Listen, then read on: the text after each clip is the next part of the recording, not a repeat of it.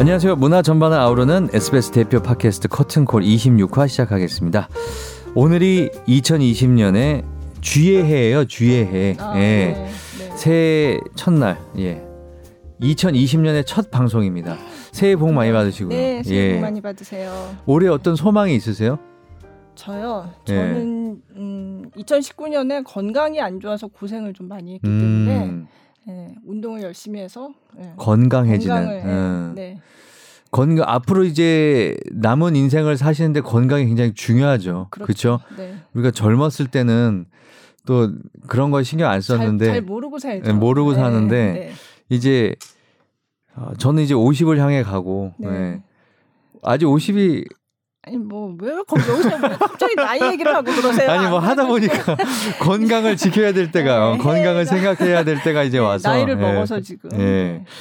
어 근데 쥐띠가 되려면 이건 음력으로 따지는 거라고 하더라고요. 음 그렇게 그렇죠. 네, 예. 근데 어쨌든 하죠. 이제 네. 양력을 했을 때 해가 바뀌었으니까. 바뀌었으니까 네, 네. 예.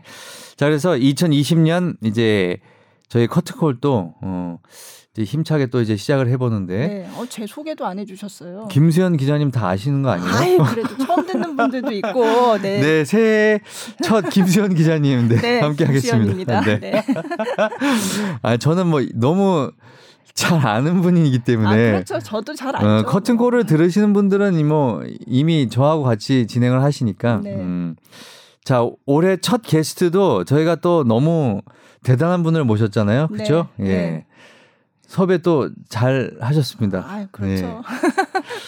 자, 오늘도 어김없이 대단한 분을 모셨는데 클래식을 잘 모르는 분들도 음, 이분 다 이름 한 번씩은 그래도 들어보지 어, 않으셨을까? 뉴스에 어. 많이 나왔으니까. 네, 예. 네. 저 어떤 분인지 소개를 해드리겠습니다. 커튼콜의 2020년 첫 게스트 피아니스트 세계적인 피아니스트라고 그럴까요? 네. 네. 선우 예권 씨 모셨습니다. 안녕하세요. 안녕하세요. 예. 반갑습니다. 아 제가 이제 뵙는 건 처음이잖아요. 그렇죠. 네. 너무 애띠고 귀엽게 생기셨는데요. 감사합니다. 예. 왜 나이 든 분처럼 그렇게 말씀을 아니 하세요? 선우예권 씨보다는 제가 그래도 아니 물론 그렇긴 네, 한데. 한 15살 아유, 많은 아니, 것 같은데 근데 내가 그죠? 예. 애띠다는 얘기를 들을 아니 저 아니 근데 느낌이 선우예권 씨전 딱 봤는데 너무 네. 애띠고 귀여워요 정말.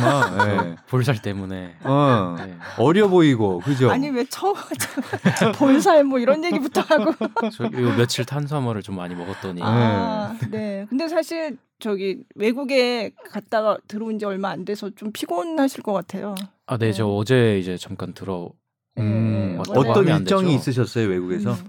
네, 그, 그 제가 베를린에 지금 살고 있는데 네. 최근에 12월 달에 이제 로열 데니시와 네. 공연들 한국에서도 서울 투어하고 또 이제 미넨에서도 공연 있었고요. 그리고 네. 연말에 잠시 조금 쉬다가 이제 참 네, 네. 한국에서 이제 1월 중순쯤에 공연도 있고 해서 네. 음. 겸사겸사 음. 일찍 들어왔습니다. 네. 아, 그러니까 우리 12월 11일이었나요? 그때 저도 가고 싶었는데 네, 음. 서울 공연은 아마 8일이었는데 네. 덴마크 네, 로열 오케스트라 그거를 이제 미넨 가서도 또 하고 오신 거예요, 그러니까. 네, 어. 미넨에서는 이제 다른 협주곡으로 하긴 했는데 네. 어, 너무 즐거운 연주였죠. 되게 어. 서로 합도 잘 받고 서울에서는 제가 알기로는 라흐마니노프 라흐마니노프 하셨잖아요, 그죠? 그럼 네. 뮌헨에서는 뭐 다른 레퍼토리? 뮌헨에서는 그리그로 아, 그리그로, 아, 어, 그리그로. 음. 그렇구나. 저도 못 봤어요.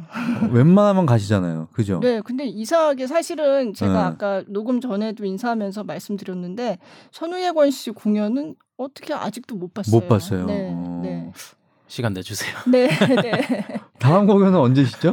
그러니까 1월 중순? 네, 네. 우선 고향에서 1월 11일 날 네. 예, 그 일부에서는 제가 그 솔로로 리사이틀 프로그램 아, 하고요. 네. 브람스, 베토벤 그리고 네. 2부에서는 어, 제가 최근에 명동 성당 프로젝트로 네.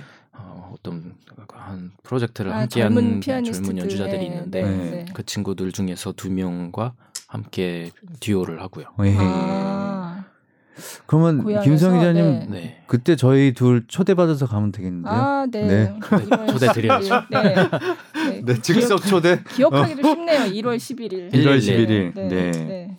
아, 그 덴마크 로열 오케스트라 공연은 어땠어요? 서울 반응이 뭐 당연히 좋았겠지만 저도 너무 가고 싶었거든요. 예. 네, 그때 감사하게 매진이 다 돼서 네.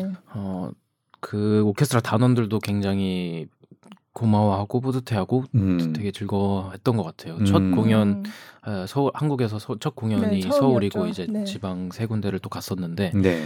어, 우선 그분들하고 처음 만났을 때부터 되게 굉장히 어, 바로 가슴이 열려 있는 그런 사람들이라고 느껴졌었거든요. 그만큼 음. 네. 또 가까워지기도 하고 음. 네. 한명 한 명 한 분 한 분 이렇게 너무 어, 친근하게 대해주시기도 하고 음. 해서 네. 되게 어, 행복했던 투어로 네. 음. 기억에 오래 갈 것 같아요. 네. 네. 세계에서 가장 오래됐다 그러면 역사가 거의 얼마나 5, 600년 정도 정도 아, 이 덴마크 아. 로열 오케스트라가요? 네. 오. 그리고 거기 특징 중에 하나가 그 오케스트라에서 그 몇백 년 전에 이제 악기들을 네. 많이 네. 사가지고 그거를 오케스트라 단원들한테 이렇게 몇 대여를 해주고 하나 봐요 그런 아. 명기 악기들을 어. 그래서 거기에 계시는 단원분들은 그 악기를 가지고 사용하는 분들이 굉장히 어, 많고요. 그렇구나. 음. 그런 오케스트라가 흔치 않죠 정말. 네. 음. 그러니까 어. 본인의 것이 아니라 이게 그 옛날에 샀던 그 네, 몇백 악기들을 년 되는 아주 명기들을 네, 어, 단원들에게 사용할 수 해주고. 있게. 예. 음. 보통 악장 같은 경우 이렇게 한두 대 이렇게 되는 오케스트라들이 종종 있기는 하는데 네.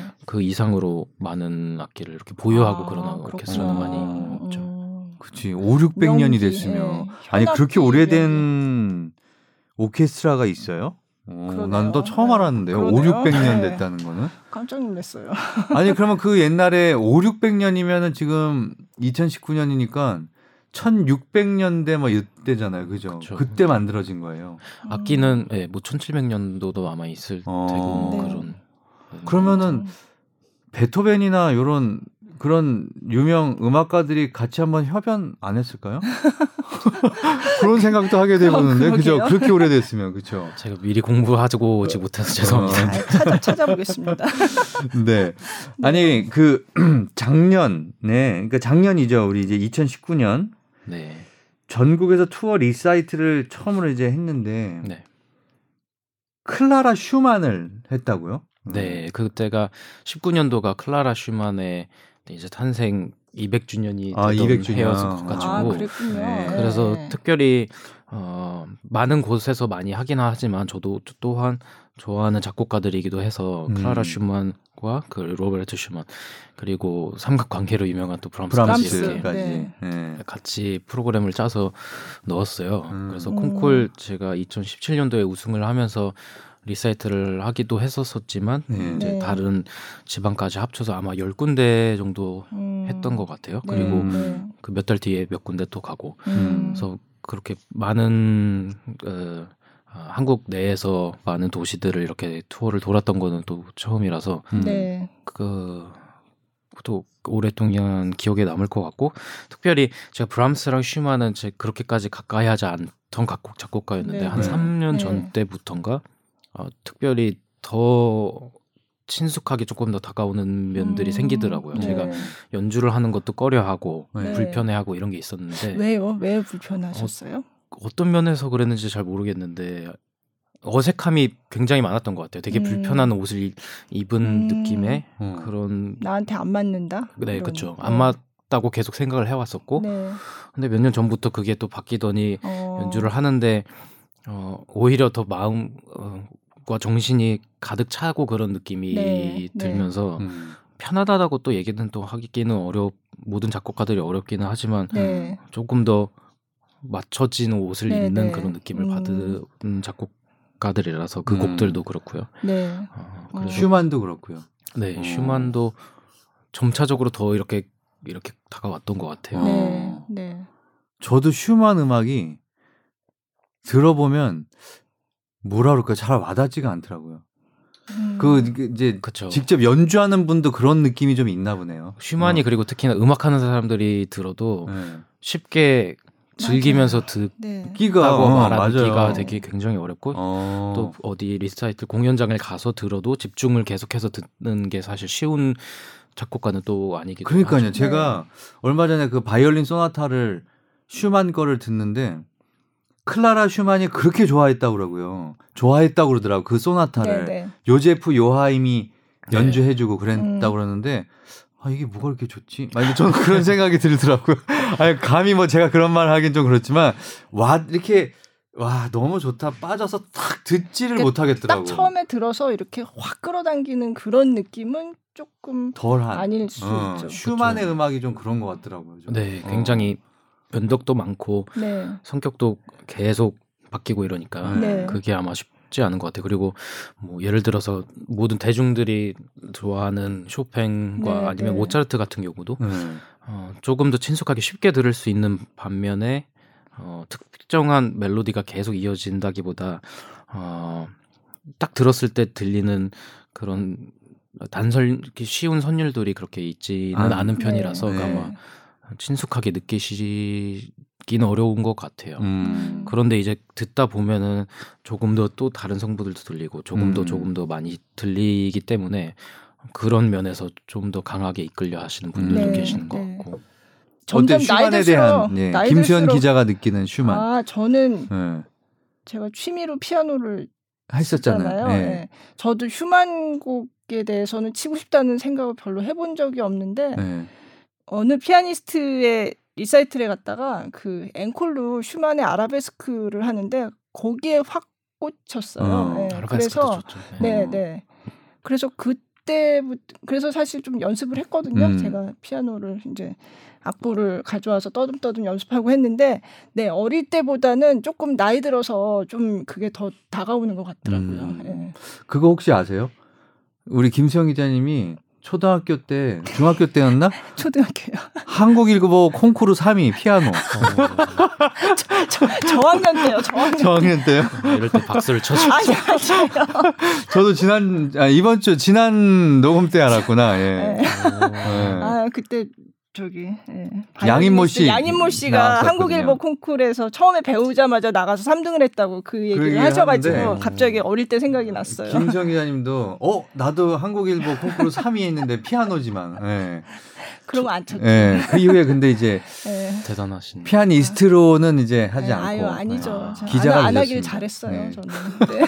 저는 그때 제가 넘겨볼 수 없는 콩쿨이었어요. 그 초등학교 때. 아 한국 한국일보가 네. 2학년 때 처음 배웠었는데 아, 한국 일보 네. 하면 이제 도전할 수도 없는 어, 어려운 제가 제가 콩쿠르였죠. 2학년 때 나갔던 것 같아요. 제 기억에. 아니 네. 그러면 선우혜건 씨는 2학년 때 처음 피아노를 시작한 거예요. 그러니까 네. 조금 늦었더라고요. 그러면. 다른 분들 굉장히 빨리 비교적으로는 시작하는 그런 편인 것 편인데. 같은데. 네. 보통 보니까 한 5살, 6살 네, 그때 이제 네. 처음 시작을 하는데 네. 2학년 때 처음 시작했어요. 네, 근데 어. 이제 누나들이 둘이 있는데 네. 네. 어, 어렸을 때 피아노 치는 것도 보고 했었거든요. 음. 그래서 아마 큰 누나가 뭐 이렇게 조금 가르치려고 뭐 했었었던 것 같고 네. 혼내면서 좀 그랬던 것 같아요. 음. 근데 이제 그 많이 연습하는 걸 보고 하니까 그게 재밌어 보여가지고 네. 어, 저도 좀 배우고 싶다고 했었죠. 어. 어, 그러면 2학년 때 처음 그러니까 그 전엔 전혀 시, 시작을 안 했었고. 네. 어, 피아노를 그럼 그럼 누나가 저기 거 아니에요? 나이 차이가 좀 나나요? 아, 세살 다섯 살이요. 아, 저는 네, 네. 누님들은 그러면 아, 전혀- 음악적으로는 전혀 안 하시고. 네네. 어. 음.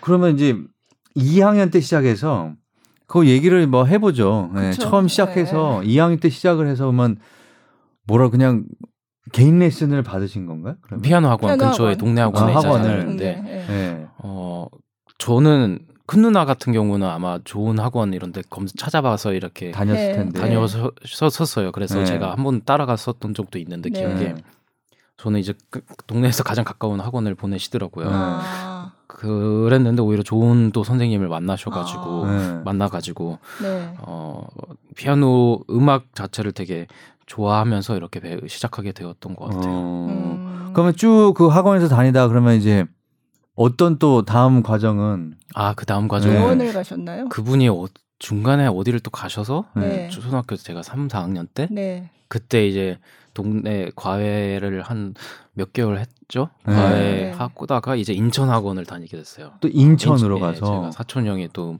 음악을 했었 해가지고 아, 네. 그 추천으로 네. 그때 당시에는 인천 주안 네. 네. 네. 그래서 제가 안양에서 거기 학원을 다니면서 이제 아, 레슨 받고 연습하고 어. 또 했었죠. 중학 그리고 중학교 예원 학교를 가면서 네.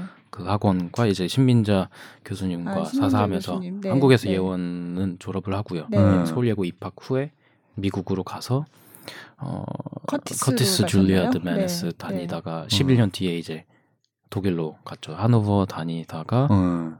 네. 네. 지금은 베를린 살고 있습니다. 어, 어. 굉장히 보통 이제 나오시면 그 과정이 되게 우리가 끌어가는데 긴데 한 번에 요, 끝내셨어, 한 일목요연하게 그냥 끝내셨네.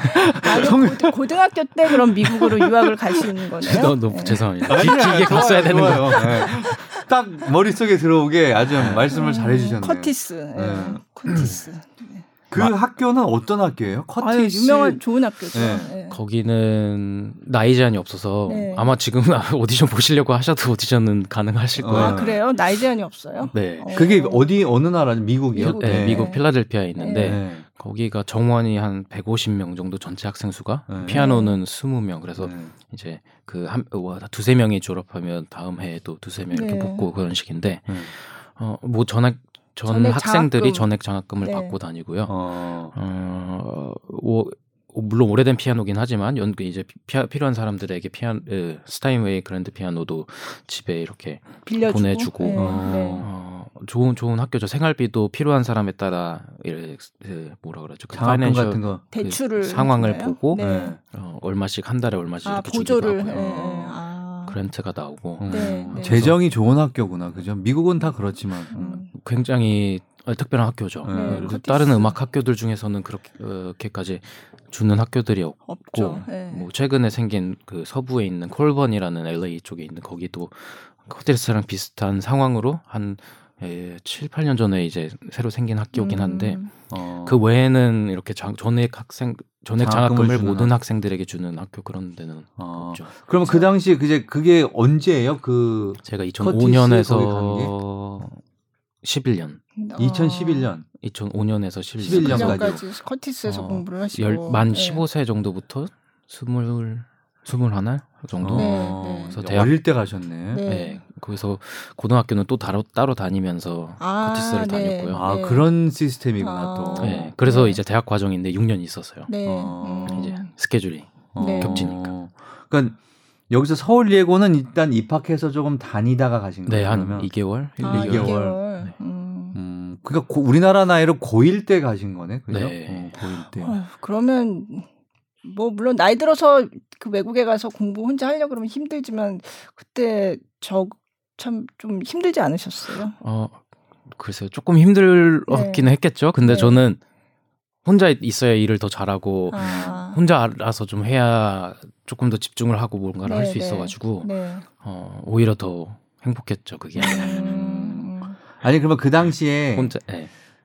가고 싶었던 학교들이 몇 군데 있었을 거 아니에요, 그죠? 거기만 트라이한 거였어요? 네, 그때는 사실 그런 게 전혀 뭐 무슨 학교가 있는지도 뭐 줄리어드까지는 알았는데 네. 잘 몰랐고요.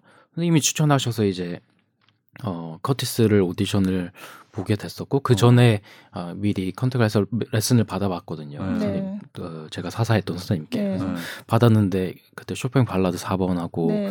어, 박 부조니 샤콘느랑 네. 뭐 어, 몇 가지 해서 갔는데 어, 너무 연주 시범 보여주실 때도 너무 어 그냥 마냥 뭐 그냥 다 상관없이 마냥 행복하고 이런 거예요 그 순간이 그래서 아, 너무 이분하고 배우고 싶다 해서 네. 선생님이 누구세요? 거기서 배웠던 선생님이 시무어 립킨이라고 네. 어, 립킨. 지금은 네. 몇년 전에 돌아가셨고요. 아. 제가 배울 때가 한 여든 어, 한살 정도 되셨던 것 같아요. 네, 그 네. 시기가. 참 선생님이 딱 그렇게 이 레슨하고 그러면 그런 시간이 사실은 저는 어릴 때지만 이 레슨 받을 때 항상 겁먹어서 이 음. 아. 잘 못해가지고 혼날까봐 막 이, 그랬는데 그거는 뭐 워낙 수준이 이제 그 수준이니까 그렇고 예. 아, 아니 혼도 났죠 예, 종종. 예. 그리고 음. 영어 공부하라 그때 영어 한 마디도 못했으니까. 아, 네. 어. 제가 학창 시절 때는 공부 많이 안 해서 영어 시험지 막 한 페이지에 한 개 맞고 막 이랬거든요. 아, 음. 네, 네.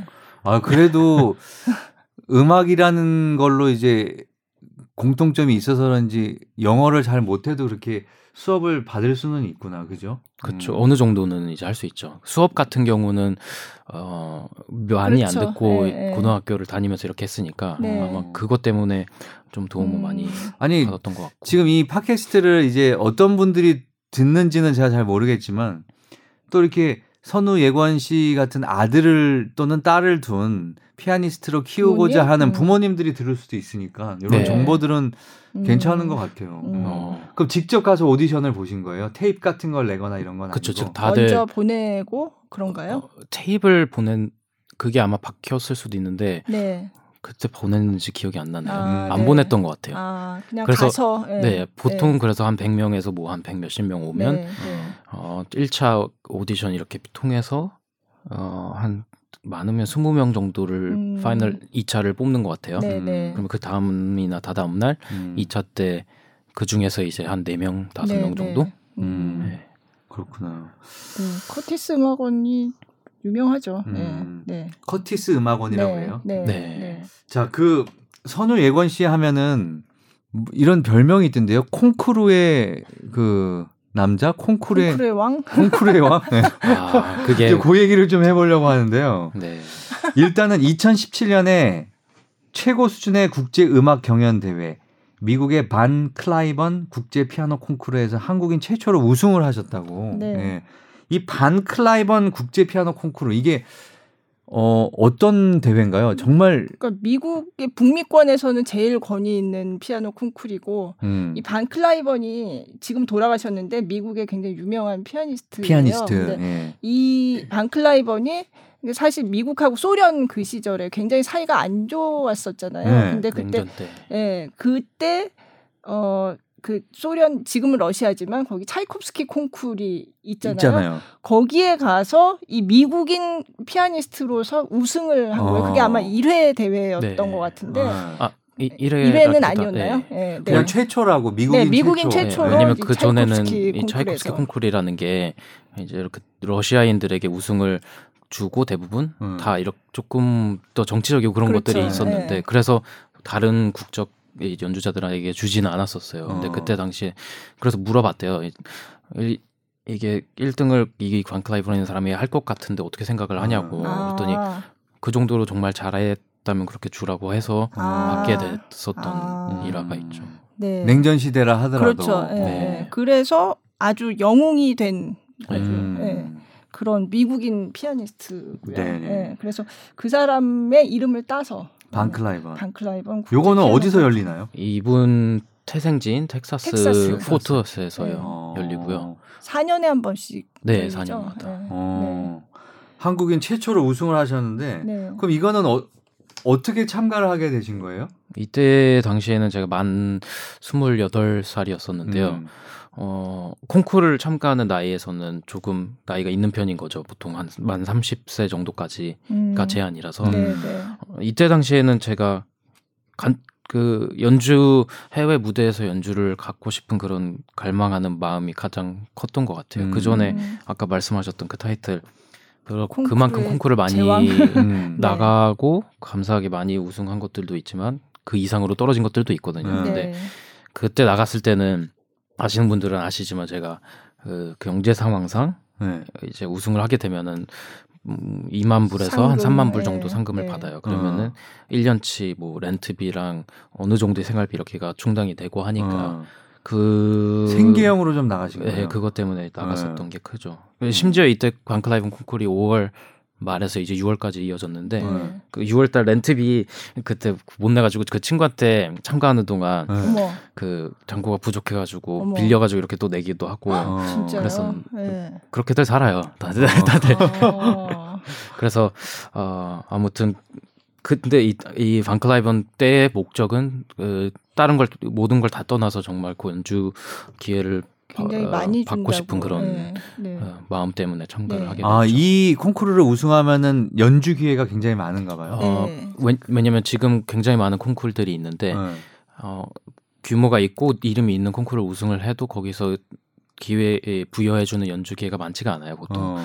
많다고들 생각을 하는데 네. 근데 어, 지금 있는 콩쿨들 중에 한 반클라이번 포함해서 한 세 개 정도 뭐 쇼팽, 반클라이번, 차이콥스키 어, 퀸 엘리자베스도 엘리자베스. 사실 그렇게까지 요새는 많이 아? 공연을 네. 이렇게 제공해주고 네. 어, 부각을 받기는 좀 어려운 아, 것 같고요. 예전 같진 음. 않구나. 어, 네. 그렇게 네. management 시스템이 좀 되어 있는 콩쿨이 네, 그런 네. 그 정도가 되고요. 음. 음. 그렇기 때문에 이 콩쿨에 대한 아, 마음이 되게 절실했었었죠. 네, 우승, 네. 우승을 하고 싶은 마음이. 그 네. 선우예건 씨 이전에는 그 누구지? 손여름 씨. 손여름 음, 씨하고 저기 조이스 양. 네. 예, 어, 이 나갔었어요. 예, 나가서 이제 우승은 아니고 손여름 씨가 아마 2위를 했던 네. 걸로 기억을 하고요. 근데 어. 제가 그때 손여름 씨랑 인터뷰하면서 얘기를 들었는데 그 얘기 똑같 비슷한 얘기를 하더라고요. 이 반클라이번 콩쿨이 그 수상자들한테 부여하는 그 연주 기회가 굉장히 좋은 콩쿨이라서 어. 어 그래서 굉장히 연주자한테 엄청나게 도움이 된다 어. 그 얘기를 했었어요. 네, 그렇구나. 네. 음. 그래서 이걸 어떻게 나가게 되신? 그냥 그 연주 기회를 많이 그냥 네, 어. 그렇죠. 그러면 그 당시는 어디서 공부를 하고 계실 때인가요? 그때가 이제 막 제가 미국에서 11년 공부를 하다가 하다가? 네. 막 베를 에, 미넨 쪽으로 이제 독일로, 독일로 이사를 네. 갔었던 어. 시기였죠. 아. 제가 그러면 그때는 어느 학교를 하노버 이제 음대, 공부를 예. 다 음. 음대 한- 하노버 하노버 음대. 음대에서 근데 사실 그 이전에도 이미 그 이전에 했던 그 인터뷰 기사나 이런 걸 봐도 이미 반클라이번 이전에도 좋은 콩쿨에서 많이 우승을 하셨더라고요. 네. 보니까. 어디 어디 그러면 좀 얘기를 좀 해주세요. 네. 음. 그뭐 German International 피아노 콩쿠르도 있었고 뭐 Vendome Prize 네, 예, 스위스. 그런 데서도 우승을 했고 네. 한뭐한 일곱 군데 뭐 이렇게 네, 뭐 젠다이 윌렘 네, 네. 음. 굉장히 많이 하셨더라고요. 그래서 그 이 이전에 반클라이번 이전에도 이미 굉장히 많은 콩쿠르에서 우승을 하고 한국에서 이제 좀 아 이제 주목받는 어, 음. 피아니스트다 이런 기사들이 좀 나와 있었어요. 음. 예, 그랬는데 근데 이제 또 반클라이번 콩쿠르를 나간 거는 아까 생계형이라고는 하셨지만 네. 그러니까 콩쿠르가 어떤 의미일까 좀 그런 생각이 들더라고요. 좀 궁금하더라고요. 연주자의 길을 갈 수 있는 기회를 제공해주는 네. 문, 그런 문턱이라고 음, 볼까요? 네. 왜냐면 사, 이 대회, 뭐 경연 그리고 그 컴피티션이라는 네. 것 자체를 좋아하는 사람들은 즐기는 사람은 없을 거 아니에요. 성격이 네, 이상하지 네, 않는 네. 이상.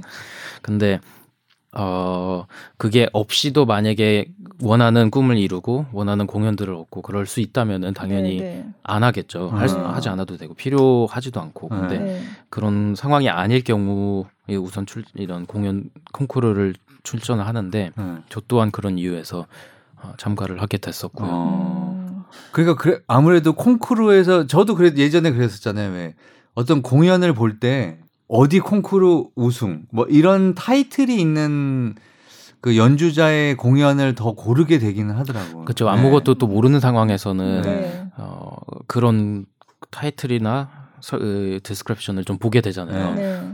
그 그게 어쩔 수 없는 것 같아요. 음. 그래서 제가 또 말씀을 드렸던 게 이런 타이틀이나 그런 수식어 그런 거는 좀 어, 민망하기도 하고 도움 아.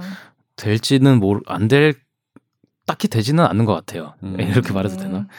아니 근데 어쨌든 그 권위 있는 대회에서 성적을 낸 거는 그. 사람이 객- 실력이 어떤- 있다는 거니까 어떤 객관적인 어떤 그런 응, 사실 믿고 볼수 네. 있다 이런 거죠. 생각이 네. 들거든. 네, 예. 그렇죠. 그래서 홍보 입장에서는 아마 그거를 그렇죠. 최대한 좋아하시, 활용을 하죠. 좋아하시는 것 네. 같고 네. 예. 연주자 입장에서는 이제 그런 거 없이 하고 다 그냥 음. 하고 싶죠. 그래서 제가 음. 리사이틀 투어 할 때도 말씀드렸던 게 그런 설명이란 거는 다 그냥 빼주시라고 말씀을 아. 부탁드렸었거든요. 네, 아니 근데 네, 이제 되게 저는 그 콩쿠르 우승하고 이러는 거 보면 되게 어린 나이에 하는 친구들이 많잖아요. 네.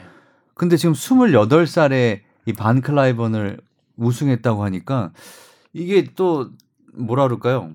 콩쿠르를 준비하는 학생들한테는 또 되게 큰 힘이 될 수도 있겠는데 아 저렇게 뭐 뭐라 그럴까? 물론 이제 그 전에 다른 콩쿠르에 우승을 많이 했지만 대기 만성 뭐 이런 느낌? 그런 예. 것도 있을 수도 있겠. 네. 그래, 어, 저는 그 지금까지 저는 선우혜건 씨 나오기 전까지는 네. 그래도 한 15세, 16세 이런 어린 나이에 콩쿠르 우승해야 되는 줄만 알았어요. 아, 예. 다들 그러고 싶어 하죠. 왜냐면 아. 급하게 생각을 또 많이 하고. 어. 네. 그래서 뭐 20대 초반이 그리고 사실 조금 더 전성기이기도 하죠. 왜냐면 네. 초반. 하는 게 체력적으로 그렇죠. 굉장히 체력전이라서. 힘들거든요. 음. 뭐 네. 20대도 다, 후반도 젊은 나이기는 하지만은 그게 한, 음, 이 길, 일, 일주일에서 보통 길면은 이제 2주 반, 3주까지 이렇게 이어지는데 음. 어, 제가 반클라이븐 했을 당시에는 프로그램 어, 시간 자체가 한 네. 세네 시간 됐었던 것 같아요. 네. 그럼 그게 이제 이, 이틀마다 하루 연주하고 다음 날 쉬고 그 다음 네. 날 다른 프로그램 하고 그렇게로 네. 계속 네. 진행이 되거든요. 네 번, 음. 다섯 번 연주인가? 네. 네. 그게 아, 정신적으로도 그렇고 체력적으로도 엄청 지치더라고요. 그렇죠. 제가 네. 이십 28살 때 참가했을 때랑 음, 그 전에 다른 콘쿨들을 하고 했을 때랑 음, 어, 내 체력적으로. 몸 상태가 예전 네. 같지 않구나. 어, 저도 1년, 이번에 1년 아프면서 아 이게 내 몸이 아니구나 이제 그런 생각을 했어요. 네. 몸으로 느껴지는 것 같아요. 네. 아, 아 그러면 우리 선우 예건 씨 그 음악을 하나 듣고 올까 봐요. 아, 연주를 네네. 어떤 네. 걸 들으면 좋을까요? 저기 클라라 슈만의 Notturno Notturno 라고, 네. 네. 클라라 슈만이네요. 네. 아, 슈만이 아니고 Notturno 클라라 슈만. F 네. 메이저. 음. 네. 클라라 슈만의 Notturno. Notturno가 Notturno. 네, 이게 어, 뭐 녹턴이라는 아 녹턴. 야상곡이라는 음. 네. 네. 그러면 딱 야상곡이라고만 해도 쇼팽에도 야상곡이 있으니까. 그쵸. 근데 뭐 그런 다- 느낌이겠죠, 그렇죠? 네. 그래서 잔잔하고. 멜로디, 멜로디 라인이 되게 확 어, 뚜렷하고 네. 왼손은 주로 반주를 하는 게 네, 많고요. 네. 네. 그래서 어 어두운 밤에 그냥 이렇게 별빛이 이렇게 잔잔하게 음. 은은하게 이렇게 흔들 흔들 흩날린다 그런가요? 네, 음. 네, 네. 이거 물결에 네, 네. 이렇게 네. 일렁이는 것 같은 일렁이는 네. 듯한 그런 네. 느낌의 네. 곡인 것 같아요. 네. 네, 알겠습니다. 네. 들어보겠습니다. 네.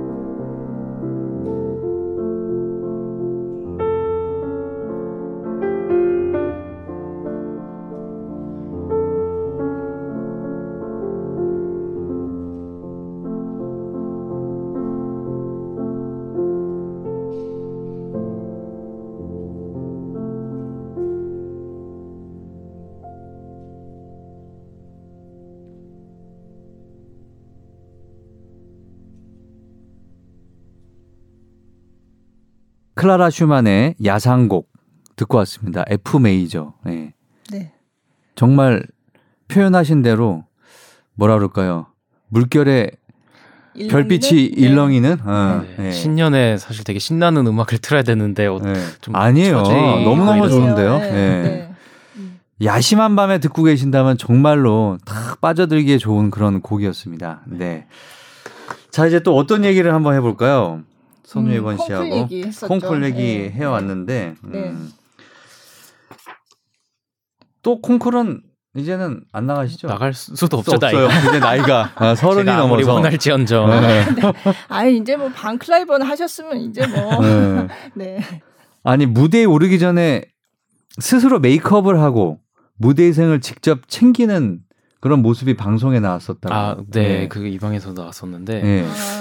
아, 그게 이 대부분이 모르시는 분들은 생각하면은 매니저 매니저라는 개념이 이제 TV에서 많이 보듯이 연예인들 음. 매니저 뭐 동행 어, 운전해 주시고 아니면은 뭐뭐다 챙겨 주죠. 그런 거, 모든 예, 거를 그렇게 생각을 주자고. 하잖아요. 예. 근데 음악 쪽, 이 클래식 음악 쪽에서의 매니저라는 그 호칭은 그분들이 이제 공연을 이제 어레인지를 이런 거 하고 네. 또 네. 이 스케줄 같은 것들을 정리하고 그런 것들이 많거든요. 네. 그래서 해외 다닐 때 해외 매니지먼트 회사에서 같이 다니고 이러지는 않아요. 않아요? 그래서 음. 모든 연주자들이 다 각자가 알아서 다니고 음. 모든 이 스케줄 아이티너리가 완성되어 있으면 음. 도착하면 그 공연장 측에서 담당 단자들이 이제 와서 같이 음. 다니고 이럴 때는 있고요. 그래서 모든 게 사실 다 연주자가 혼자서 하고 다니죠. 음. 근데 아, 그 방송에서 나왔을 때 제가 아마 셔츠를 음, 그 steamer로 했었나 아니면 아. 어디에 걸어놔서 이제 샤워기를 다림질처럼 뜨거운 네, 스팀 스팀으로 네. 이렇게 해서 조금 풀. 필고 네. 피고 했었는데 그리고 메이크업 같은 거 저 안 해요. 네, 근데 네. 그 입술이 좀 까매서 아. 입술만 살짝 뭘 바른다거나 네. 음. 아니면 뭐가 났을 때 그 컨실러 같은 걸 네, 이렇게 네. 하고 네. 음. 어, 그 무대 들 올라가기 전에는 저는 오히려 얼, 물로 얼굴을 씻고 들어가거든요 아. 이마랑 음. 네. 왜냐면 땀을 흘렸을 때 그냥 땀이 눈에 들어가면은 따갑따끔하게 그렇죠. 하는데 네, 네. 얼굴 씻고 들어가면 눈 계속 않아요. 뜨고 있을 네, 수 네. 있어요. 네. 그래서 꼭 씻고 들어가야 되고 아. 저 쓰는 핸드크림이 있는데 아, 음, 네. 손이 건조해서 핸드크림 좀 바르고 가고 네. 그리고 손톱 짤 이제 길면은 조금 정, 그렇죠. 정리해서 네, 또 들어가고 네, 그거를 네. 항상 하는 그 거예요. 방송에서 이제 사람들이 생각했을 때 이제 유명한 이제 세계적인 피아니스트다 이러면은 누가 다 챙겨주고 이럴 것 같은 네. 모습을 음. 상상하는데 음. 그렇지 않다라는 게 이제 방송에 나왔구나. 직접 그쵸. 뭔가를 다 하는. 네, 그렇죠. 근데 스티머로 다림질도 하고. 네. 네, 네. 한, 한국에서는 이제 같이 도, 도와주시고 이런 것들이 많이 있긴 하는데 음. 음. 어, 해외 다닐 때는 원래 그게 항상 다 그렇죠. 음. 네, 네. 그때 JTBC더라고요 음. 프로그램이. SBS에도 좀 그런 프로그램이 있으면 좀. 이방인 그러면 그게 누구랑 같이 하는 건가요? 뭐 MC 아마- 이런 게 있나? 아니요 그런 거 없고요. 네. 어, 그때 그냥 다큐멘터리 같은 느낌? follow 하면서 리얼리티? 이렇게 네, 약간 어. 예, 예능 프로그램 아니에요? 예, 리얼리티 네. 예능 프로그램. 예능 네, 다큐는 아니고 네. 다큐라고 해야 네, 되나요? 네, 음. 네. 그때 다큐라기보다 리얼리티. 네, 네, 네. 그 야구 이랑- 선수도 나오고. 아, 네. 네. 서민정 네. 배우님. 음. 음, 사실 그렇게 방송에 나오신 것도 조금 뭐 의외라고 생각하는 사람들도 있을 것 같기는 해요. 네. 음. 네, 네. 그때 저도 연락 받고 저는 호기심도 상당히 많고 되게 네, 네. 좀 그래가지고 궁금했었어요. 그- 음. 그래서 어 제가 좀 죄송하게 생, PD님들께 생각하는 게 좀 많죠. 왜냐면 네. 적극적으로 참여를 많이 하지도 못하고 아. 음. 제가 몇 번은 이렇게 잠수를 또 탄 적이 있어가지고 아? 연락을 음. 하다가 잠수 타면 잠수 왜 타셨어요? 어, 그거 진짜 속 터지는데. 어. 저 정말 죄송 다시 한번 또 죄송하게 생각합니다. 여, 여기서 죄송하다고 해봤자 소용 없어요. 네, 그때 다른 공연 JTBC에서는. 앞으로 안 부를 것 같은데요.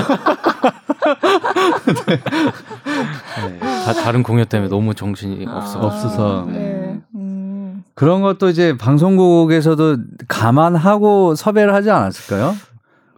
모르겠어요. 아. 지금 저 저기 뒤에 매니저 분이 웃으시는데 지금. 아니 저는 이제 클래식 연주자 생각했을 때 네.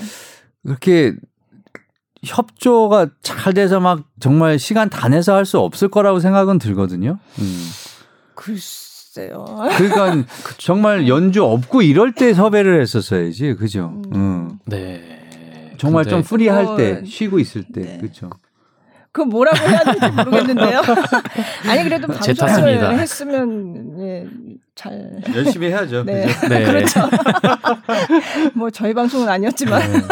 네. 아니 그러면 그 연주회 같은 거 하고 나서 이제 끝났어요. 네. 어떤 투어나 이런 거. 그러면 주로 뭐 하세요? 어, 쉴 때요 아니면 보는- 연주 직후 뭐 쉴 때? 어, 쉴 때? 평상시 쉴 때는 네. 어, 정말 아무것도 안 하고 그냥 집에서 그냥 있는 걸 제일 좋아하고요. 음. 움직이는 것도 음. 싫어해가지고 음. 음. 이렇게 활동적이지 않아서 나가지도 않고 음. 집에서 늦게까지 자는 것 같아요. 음. 잠을 안 잘 때는 굉장히 안 자는데 음. 이제 한번 잘 때는 한 오, 오, 3, 4시 넘어서 24시간도 자려면 잘 수 있어요. 음. 그런 걸 좋아하고 평상시에 친구들 시간 같이 많이 못 보내니까 네. 그때 당시에 이제 그 도시에 있는 친구들 최대한 많이 친한 친구들 보려고 하고 맛있는 거뭐 음. 그렇게 하고 어. 그러면 친구들이라면 어, 언제 친구들이 지금 제일 많고 어, 친해요? 여- 여- 언제 그러니까 뭐 대학, 고등학교 아. 뭐 이런 글쎄요 주로 음. 만나는 친구들이 음악 하는 친구들인데 네. 네. 오히려 최근에 많이 알게 알게 최근에 된- 알게 된 지금 친구들이 베를린에 사시니까 베를린에 예, 사는 베를린 친구들이요. 거기 사는 이제 하- 음악 하시는 아. 분들 네. 예. 아니 근데 아까 우리 방송 들어오기 전에 얘기했는데 음악 베를린- 하는 사람의 90%가 뭐 베를린에 있다면서요? 한국인 그쵸. 연주 한국인 연주자들이. 한국인 연, 활동하는 연주자들의 98, 9%라고 말씀드릴 수 있을 것 같아요. 진짜로? 아 진짜 어. 많아요. 예. 어, 베를린에 가면 음악이 잘 되나? 그런 게 있어요? 모르겠어요. 거기 다 어. 모여서 사시더라고요. 그게 아마 네. 이제 한두 명 누가 친하면은 이제 그 친구들 서로 이제 친하고 하니까 그렇죠. 거기에 같이 네. 또 모여서 있고 싶어서 그렇게 음. 하는 게 네. 좀큰 것 같아요. 그리고 음. 해외 연주자들도 보면 그 친구 그 연, 어, 연주 활동하는 연주자들이 많이들 살고 있거든요. 음. 아마 그렇게 공통체를 계속 형성하면서 네, 혼자 네. 아무래도 혼자 계속 여행을 다니고 하다 보니까 네. 누군가 잠시 쉴 때라도 가까운데 친구들이 친구들이 있는 게 그게 가장. 네. 큰 힘이 되니까 그것 때문에 같이 모여 사는 게 어, 아닐까. 베를린에. 베를린이 예술가들이 많이 좋아하는 도시라고 들었어요. 어, 아니 뭐 네. 그것도 그렇게 이게 음악의 옛날 이제 저기 뭐예요 고전주의 하면 뭐 바흐라든지 그 다음에 핸델 이런 사람들이 원래 다 핸델도 원래 영국으로 귀해, 귀환을 했지만 독일 사람이잖아요 그렇잖아요 그러니까 이게 독일이 거기서 이제 독일, 음악의 그러니까 뭐 중심이니까 본? 본고장이기도 하고 네, 어, 네, 어, 네. 느낌이 딱 올 것 같기는 해요 네, 어, 네. 아 그래, 이런 아마- 곳에서 음악을 했구나 네, 어. 그래서 그런지 아마 그 거리만 조그만 그냥 아무것도 없는 거리를 지나 다녀도 음. 거기서 오는 감정들이 어, 뭘 통해서 읽어서 이렇게 느끼고 그런 게 아니라 다른 감정들을 되게 많이 느끼는 것 같아요. 음. 그래서 어, 그 암- 어떻게 보면 그런 것 때문에 제가 최근에 아까 말씀드렸다시피 몇 년 전부터 더 뭐 브람스나 슈만에 아, 조금 더 친숙한 느낌을 네. 받으면서 편안해졌다는 음, 것도 거기에 살고 아. 있어서 또 네. 그런 음. 것도 있는 것 음. 같고요. 아, 아, 선유혜건 씨, 제가 이제 오늘 처음 만났잖아요. 근데 굉장히 젊은 층 팬들이 많을 것 같은데요. 그쵸? 지금 전혀 어때요? 모르겠다는 뭔가요? 아니요. 그, 그거 그런 게 아니고 네. 어, 왜, 왜 해외에 네. 이제 공연 연주자들이 이제 한국에 오면은 네. 모든 사람들이 그런 말씀들을 하시잖아요. 공연장 측 연령대가 아, 유럽이나 젊다. 미국에서 비해서 훨씬 젊다. 젊은 층이 아. 많으시니까 네, 네. 그거에 되게 놀라는 사람들이 많고 되게 네. 신기해하고 고마워하는 사람들이 많아요. 어. 그러, 그래서 제가 그냥 이렇게 반응을 보였고요. 어. 젊은 글쎄요 10대 분들은 없으신 20, 것 30대? 같고 네. 네. 음, 선물 많이 보내주고 그러지 않나요? 팬들이? 아, 보내 집 주소를 보내니까 보내줄 수는 없죠. 소속사로 보낼? 어, 소속사로 이렇게 보내고 하잖아요. 공연 이제 공연장에서 이제 네. 사인회를 하고 하면 그때 네. 많이 주시는데 감사 너무 감사하죠. 어. 그게 음. 되게 얼 제가 제가 쓰는 아마 방송에 나와서 본 것 같아요. 제가 네. 쓰는 그 얼굴 로션 같은 네. 것도 선물해 주실 어. 때도 있고 양말 같은 거 제가 사고 다니는 게 좀 번거롭잖아요. 네, 그래서 네. 검은 양말도 많이 사주시는 아? 분들이 어. 계시고 그거 쓰시는 것 좀 얘기 좀 해보세요. 듣고선 또 로션. 이제 다음 콘서트 때 사인회 때 아마 갖다 줄 거예요. 아, 아니 아니 공연 공연 와주시는 게 선물이죠. 어. 로션은 왜 피부가 이게 안 맞으면 사실 아무거나 음. 쓰면 안 되잖아요. 아, 아, 그렇죠. 근데 저 남성 2010 것 남성들 거는 대부분 비슷해서. 음. 저는 근데 2009년 10년 때부터 이것만 아 그것만 써요. 되게 궁금하네요. 어. 이것만 쓴다고. 아니 옛날에 그 방탄의 정국이 네. 그 세제 쓴다고 그래가지고 그거 난리 났잖아요. 아. 다우 그 아, 그거 네네네, 예. 맞아요. 네. 맞아요. 예. 그런 적이 있거든요. 음. 그래서 그게 품절이 나가 아, 품절 진짜요? 사태가 벌어져 가지고 음. 네. 전 세계 팬들이 다 사가지고. 여기서 말씀하시면 품절 될 것 같아서 그래서, 예, 그냥 음, 나중에 끝나고. 얘기해 주세요. 네. 자, 네. 음, 그러면 원래 원래는 선우 예권 씨는 어떤 음악가를 가장 뭐라 그럴까 좋아해요? 내 스타일에 제일 맞고. 저요. 음. 제가 들었을 때 으, 음악 안에 그 소리에서 온기가 느껴지는 연주들, 음. 연주자들.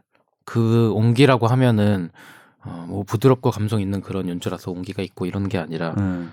어, 어, 어, 그 공기가 좀 바뀌는 것 같아요. 음악 연주 자체로 그, 시- 그 공간 안에 있는 어, 그 온도도 달라지고 그런 것들을 이끌어내는 연주자 음, 분들 음악가를 또 더 음. 존경하고 그렇게 음. 되죠. 음. 그 누구 누구를 그래도 좋아해요? 저 제가 배웠던 스승이기도 하신 리처드 구드 아, 선생님도 리처드 좋아하고요. 네. 이제는 연주를 어, 안 하시지만? 라두 루푸도 네. 예, 음. 라두 루푸도 굉장히 좋아하고 음. 아, 라두 루푸. 네. 어 그리고 연 제가 지금 어 학교를 안 간 지는 오래됐지만 네. 하노버에서 배운 그 스승님이신 독일 베른트 괴츠케 선생님이 계신데 음. 괴츠케 선생님도 어 손을 다치셨어 가지고 연주를 이제 안 아. 하시게 되신 분인데 음. 어, 아, 옆에서 이제 많이 보- 쳐주세요. 어, 종종 뭐 보여주시고 이렇게 하는데 음. 그때마다 되게 그냥 시간이 멈춰 있는 것 같아요. 그래서 아. 콩쿨 때 많이 레슨을 음. 받고 그 이후로는 제가 아, 독일에 있는 시간이 많이 없어서 못 네. 봤는데 네. 어, 굉장히 섬세하시고 그 순간은 정말 그냥 넋을 놓고 이렇게 듣고 아. 있게 돼서 되게 정말 좋아, 음. 좋아하는 음. 음악 그러면 같죠. 내 레파토리에서 내가 제일 좋아하는 그런 작곡가들은 아, 작곡가, 뭐. 어, 슈베르트 굉장히 좋아하고 네, 슈베르트 네. 좋아하고 어, 최근에는 또 브람스를 브람스. 네. 굉장히 애정하게 되었고 음. 모차르트도 사실 되게 많이 좋아해요. 음. 어, 러시아 레퍼토리도 굉장히 다들 네. 뜨거운 네. 감정이 또 있어가지고 그런 거 음. 네. 좋아하고 네. 베토벤도 사실 다, 다, 다다 좋아하는데 독일은. 어, 독일 뭐 아니면 러시아 쪽이 러시아, 많은 네. 것 같아요. 쇼팽은 어때요? 쇼팽. 쇼팽도 좋아하죠, 굉장히. 다 음. 누구나 안, 안 좋아할 수 없는 그렇죠. 좋아할 것수 같아요. 네. 쇼팽은 그 음악을 듣고 있으면 약간 뭐라 그럴까 우리 80년대 가요의 느낌도 좀 나는 거 아세요? 네. 되게 친숙. 어 너무 너무 네. 친숙해. 진짜 우리가 네. 왜 가요를 피아노로 반주하는 듯한 느낌도 드는. 예, 음. 그런 그래서 그래서 더 대중적인 멜로디가. 작곡가이고 네. 네. 어떻게 저런 감성 우리 80년대 그 가요의 감성이 클래식에서 나오지 않은 저는 음. 그런 생각을 하거든요. 음. 보니까. 거기 German International Piano 거기서 우승하실 때는 쇼팽을 아, 네. 치셨더라고요. 음. 그때 사실 원래 베토벤 협주곡을 저는 써냈었어요. 네, 네. 근데 나중에 연락이 오더라고 바꿀 수 있냐고. 아 그래요? 어. 아마 다른 연주자들도 많이 그 곡을 하려고 해서 네, 네. 안 하- 다른 곡 하는 사람을 또 찾았던 것 같아요. 어. 그래서 아. 저 바꾸기 굉장히 싫었는데 네. 어, 어, 바꾸게 되었죠. 근데 네. 또 우승을 하게 되었으니까 어. 저 실황이 감사하게. 유튜브에 있는데 네. 제가 보니까 쇼- 그때는 또 쇼팽을 하셨더라고요. 어, 쇼팽이 그때는 쇼팽. 뭘 협주곡 2번을 협주곡 네, 2번. 네, 네. 음. 굉장히 다양한 곡을 그 콩쿨에 나가서 아주 다양한 작곡가의 곡을 치셨더라고요. 음. 네. 아니, 근데 한 그게- 바꿀 수 있냐는데 바로 바꿀 수 있는 그러니까, 거예요. 연습이 참다 대단하네요. 즉석은 아니고요. 네. 한, 뭐 몇- 한두 달 전이죠. 아, 네. 한두 달 전에 네. 그렇게 연습을 그래도 그. 전에 공부를 했던 곡이기는 한 거죠. 그러니까. 한 번 했었어요. 아, 그 전에 네, 2008년 음. 그때 그 콩쿨이 한 몇 년이었죠? 14, 5년이었나? 네, 네. 그 이후로는 한 번도 안 쳐본 음. 거라서 음. 좀 아, 꺼려서 꺼려졌었는데 이제 네.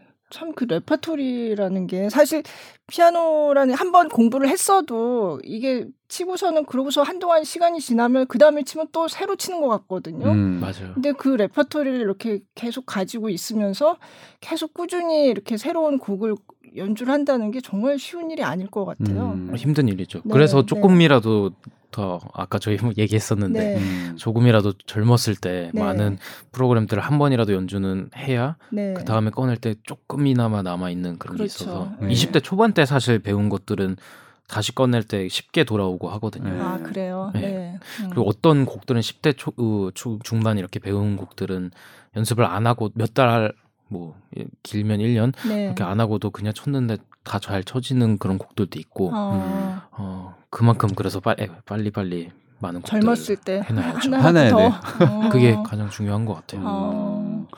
그- 그러면 지금 그러면 이를테면 어뭐 몇 곡이나 되냐고 물어보기 좀 그런데 당장 내일이라도 음. 해야 되는데 안에 한달 후면은 칠 수 있는. 네, 음. 그렇죠. 아, 한 달 후면 칠 수 있는 거는 사실 다 칠 수 있는 거고.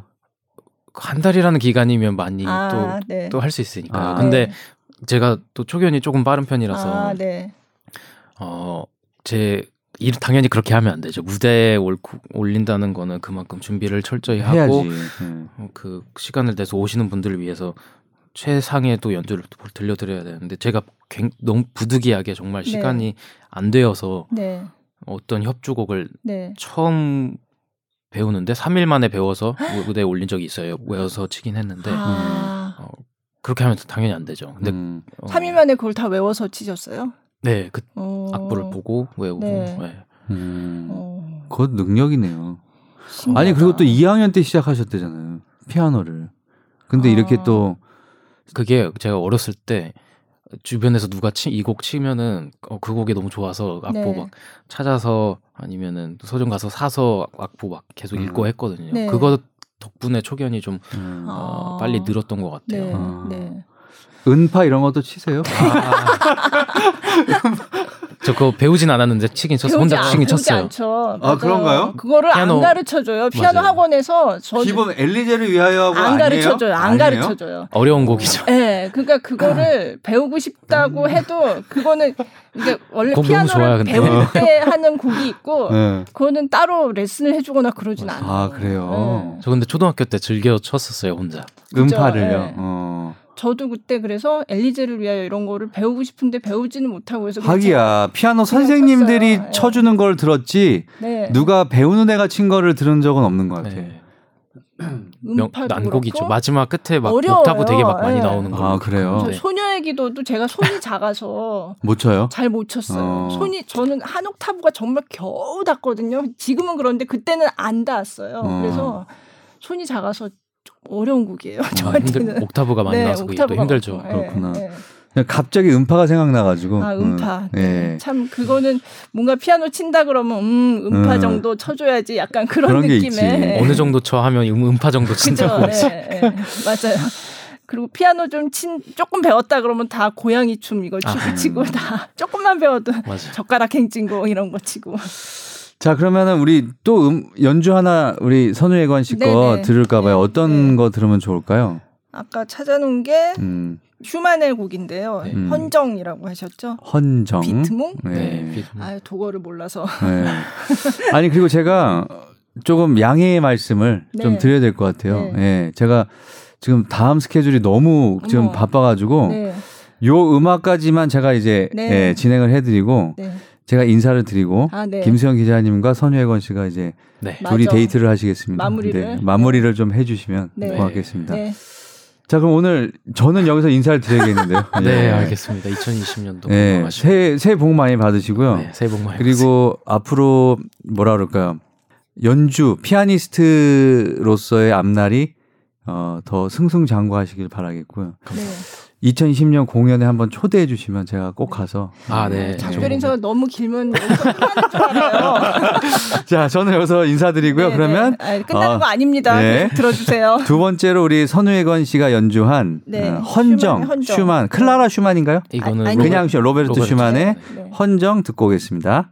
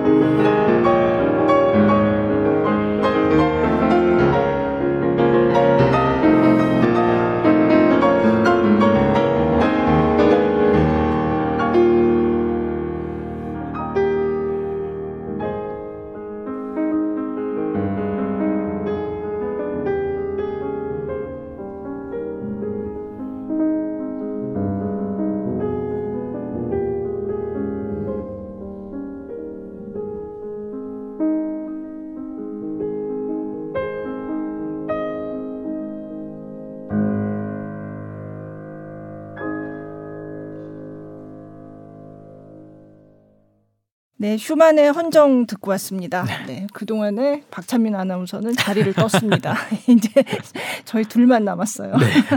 저희가 그냥 마무리하면 되는데요. 어, 슈만의 지금 곡을 들었고 요즘 좋아하는 작곡가, 작곡가. 예, 말씀하셨는데 어, 새해에도 이제 연주가 굉장히 많으시잖아요. 예, 네. 좀 소개를 해주세요. 예. 어 그거는 봐야 될 것 같아. 요 잠시만요. 네, 네. 제가 일단 아까 1월 11일에 고향에서 하는 연주가 있다고 하셨고, 네, 제가 1월 11일 날 고향에서 5시에 네. 공연을 하는데요. 그때는 제가 1부는 제가 솔로 프로그램을 하고 네. 2부에서는 어, 최근에 명동 성당 프로젝트를 그렇죠. 함께 예, 네. 참여해 주었던 젊은 네. 연주자들 두 명과 네. 함께 듀오를 하고요. 네, 네. 그 이후에는 어, 3월 말에 이제 어, 통영에서 협연하는 무대가 있고요. 아, 5월 통영이요. 달에는 네. 어, 레이 첸 제가 커티스를 같이 다니고도 했었는데 네, 네. 그 친구랑 듀오 리사이틀을 하고 협연도 있고요. 협연 곡들은 아마 아직 공개 오픈이 안 네, 된것 네. 같아서 제가 네. 말씀드리기는 어려운데 그게 5월에 하는 게 파리 챔버 오케스트라랑 하는 네. 건가요? 네. 네. 그게 네. 아마 마- 많은 분들이 또 좋아해 주실까 네, 좋아해 주시지 않을까 생각이 네. 들고요. 예. 네. 10월 달에 또 파리 오케스트라와 롯데 콘서트홀에서 협연이 있고 아, 그리고 네.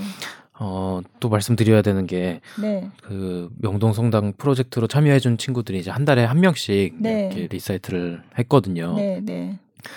그래서 이제 이제 신년 시작은 1월 20날 최형록 피아니스트가 연주를 하고요. 네. 그리고 2월 24일에는 홍민수 피아니스트 아. 그리고 3월 30일 날에는 이윤찬 피아니스트 이렇게 함께 해줄 예정이니까 그 아, 공연들도 1, 2, 3월 네, 많이 네. 관심 가져주시기를 아, 네. 바랍니다. 아유, 다 저기 꼼꼼하게 다 적어가지고 오셨네요. 아, 네, 사실 날짜를 제가 잘 기억을 예, 못해가지고 그게 2019년 8월이었잖아요. 명동성당 네. 얘기를 계속하니까 이거 듣는 분들이 무슨 공연이었나 궁금해하실 것 같아서 저기서 네. 잠깐 말씀드리면 그때 이제 코리안 영 피아니스트 시리즈 네. 해서 선우예권 씨가 그러니까 약간 예술 감독 같은 역할을 하신 거죠 거기에서. 어, 네, 뭐 감동이라고 하면 좀 네, 너무 거창한 네. 것 같고 제가 젊은 피아니스트들을 이제 선정을 해서 네. 예, 그래서 그때 후배 피아니스트 일곱 명 네, 하고 이제 그때 공연을 하신 거잖아요. 예. 네, 그래서 같이 공연은 한 건 아니고 네. 제가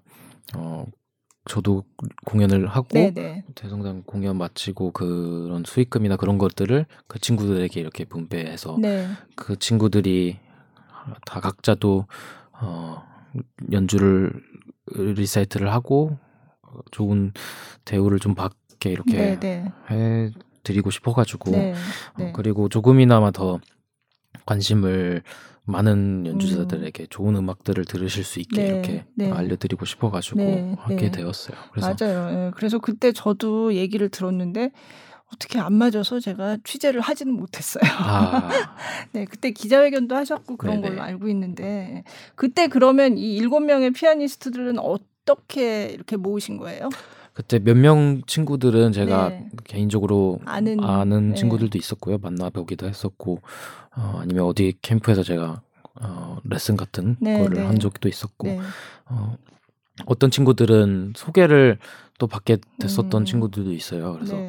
좋은 어, 연주자가 될 정말 어, 어린 친구인데도 그런 연주자 가 될 것 같다는 많은 추천을 받아서 네. 영상도 제가 찾아보고 해서 음, 이렇게 선정하게 네, 되었죠. 네. 그래서 다들 좀- 정말 감사한다는 그런 마음으로 참가를 해, 참여를 해줘서 너무 제가 어, 음. 더더 더 감사하게 생각하고 있죠 친구들에게. 네. 음. 그러니까 뭐랄까 음악계 선배로서 어, 후배를 위해서 이렇게 자리를 마련을 해주신 거라고 네, 네. 그렇게 봐야 되겠네요. 네. 왜냐면 네.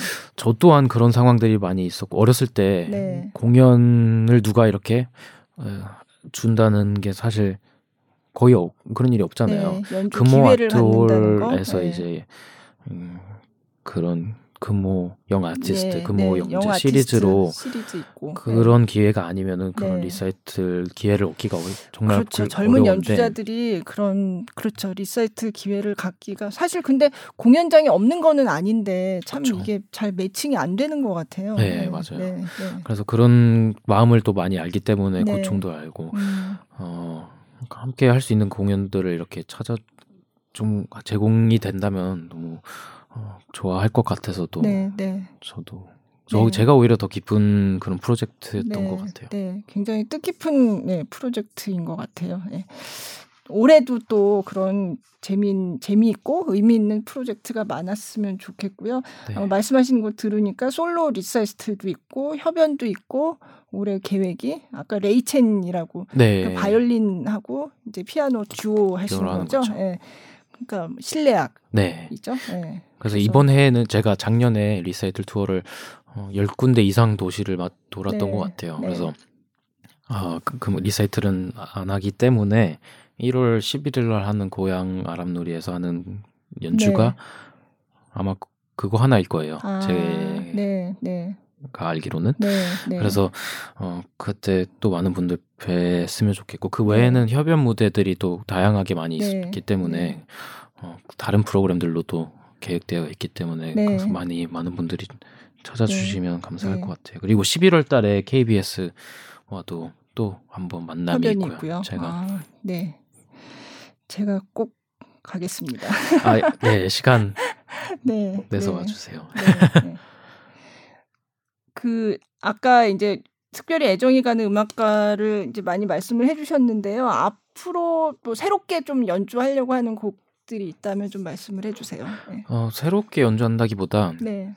지금 다른 리사이틀 프로그램은 구상 중이기는 네, 해요. 네. 근데 여기 말씀드리면은 안될안 것? 같고? 어, 비밀인가요? 네 이것저것 많이 네. 아이디어는 짜고는 네. 있습니다. 네. 근데 프로그램 구상하는 게 재밌으면서도 음. 사실 제일 어려운 것 같아요. 왜냐면 네.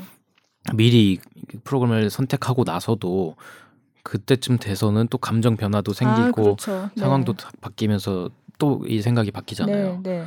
그래서 그만큼 어, 생각을 더 많이 하게 되고 네. 음, 고, 고민하는 시간이 사- 좀 많게 되는 것 같아요. 음. 그래서 매니저들한테도 항상 제가 그런 이유 때문에 답이 늦을 때가 많아가지고 아, 네. 어, 좋은 프로그램으로 또 찾아뵈야죠. 네, 네. 지금 손가락을 보니까 아 아까 저 네, 손 네. 얘기한 거. 손이 저는 큰 편이 아닌가요? 그- 보통인 편- 편인 것 같아요. 네. 그 여기 주먹, 의 손바닥 부분, 네, 손바닥 네. 부분이 네. 조금 큰 편이고 네, 손가락은 그렇게 뭐 길고 이러지도 않고 네.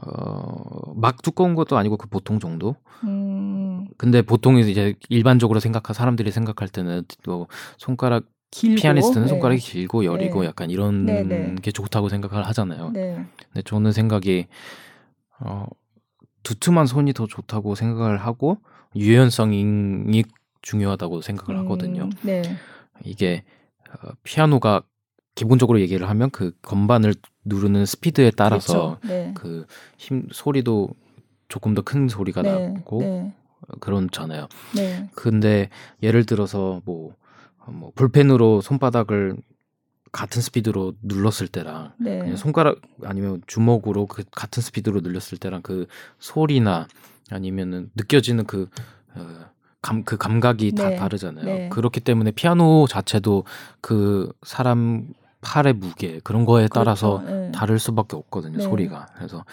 어, 가장 큰 거는 상상력이 가장 중요하고 상상력을 통해서 그 소리를 낼 수 있으니까 네. 근데 신체적인 조건을 얘기하자면은 손이 좀 우선은 두툼하고 두툼한 쪽이 네. 저는 개- 제가 개인적으로 더 선호하는 아, 네. 쪽이죠. 아, 전 손가락이 짧고 손이 작아서 종종 네. 연주를 하시나요? 아 저 그냥 취미로 연습해요. 어. 네, 네. 그냥 근데 기분 나면 또 치다가 또 한동안은 또 안 치다가 해가지고 항상 새로 치는 것 같은 아, 그런. 그쵸. 네. 근데 피아노라는 악기는 저는 예, 그게 좋은 것 같아요. 예, 저는 사실 현악기보다는 피아노가 어쨌든 소리는 제대로 나잖아요. 이게 아, 음정을 제가 맞출 필요는 없잖아요. 그런 장점이 있죠. 네, 네. 그래서 예, 피아노는 그냥 평생 그러니까 잊어버리고 있다가도 멜로디도 이렇게 예, 칠수 예, 있고. 네, 네. 그래서 치게 되고 그냥 평생 그렇게 그냥 취미로. 예. 제 저도 주변에 공연 많이 다니고 하면은 네. 그런 스폰서들도 많이 만나잖아요. 네, 네. 그 공연을 후원해 스폰하는 주시는 사람, 분들, 후원해 네, 주시는 분들. 네. 그분들하고 공연 끝나면 리셉션 하고 이럴 뭐 아니면 그 디너를 가고 네, 이럴 때가 네. 많아요. 네. 그분들 다 얘기하시는 게 피아노를 다들 조금 쳤었는데 네, 네. 이제 다른 시절에, 쪽으로 네, 네. 이 진학을 바- 진로를 바꾸고 하다 보니까 못 하게 되는데 나중에 이제 커서는 그게 너무 아쉽고 음. 어 후, 후회된다기보다 아쉬움이 굉장히 많더라고요. 그래서 음악을 후원하시는 분 아, 쪽으로 가신 그렇구나. 분들도 많고 네, 네. 그래서 다시 또 치고 싶다는 아, 분들도 너무 많고 네, 네. 하여간 올해 첫 정말 커튼콜 팟캐스트 이게 커튼콜뿐만 아니라 저희 SBS 보도국에서 하는 골라 듣는 뉴스룸이라는 전체 팟캐스트 시리즈 중에서도 제일 처음으로 어, 올해 첫 음으로 나가는 아, 에피소드예요. 영광입니다. 네, 네. 그래서 올해 소망 뭐 올해 각오 한번 해주세요.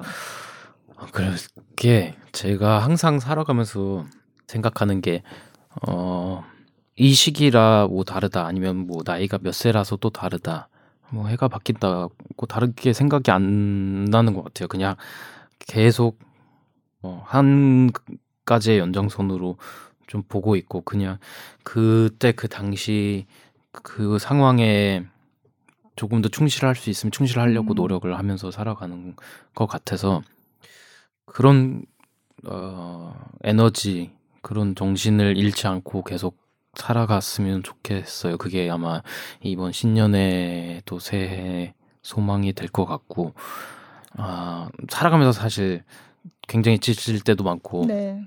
부질없게 느껴질 때가 굉장히 많, 아 그런가요? 참, 마- 네.